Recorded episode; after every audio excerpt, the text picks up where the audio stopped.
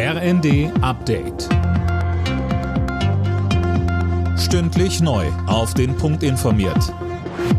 Ich bin Fabian Hoffmann. Guten Tag. Das Bürgergeld kommt erstmal nicht. Der Bundesrat hat dem Ampelprojekt nicht zugestimmt. Die Länder, in denen CDU oder CSU mitregieren, haben sich enthalten bzw. mit Nein gestimmt. Die Union findet, dass der Hartz-IV-Nachfolger Arbeitslose davon abhält, sich einen neuen Job zu suchen.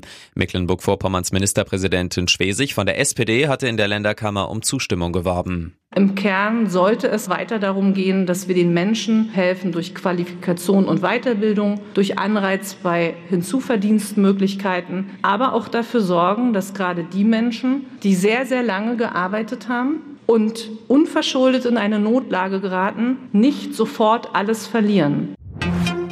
Einigkeit dagegen bei der Heizkostenhilfe für Dezember. Der Bundesrat hat der Einmalzahlung zugestimmt. Einzelheiten von Tim Britztrup. Damit übernimmt der Bund den Dezemberabschlag für Gas und Fernwärme. So sollen Haushalte und kleine Unternehmen unterstützt werden, bis dann voraussichtlich im März die Gaspreisbremse greift.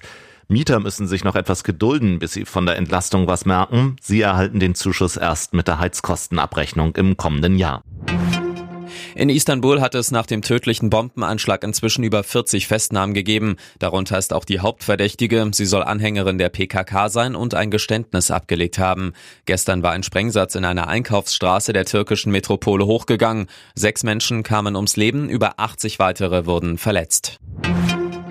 Die deutsche Fußballnationalmannschaft startet in die finale WM-Vorbereitung. Das Team ist ins Kurztrainingslager in den Oman gestartet. Übermorgen steigt dort das letzte Testspiel gegen den Gastgeber, bevor dann eine Woche später das erste Gruppenspiel gegen Japan ansteht.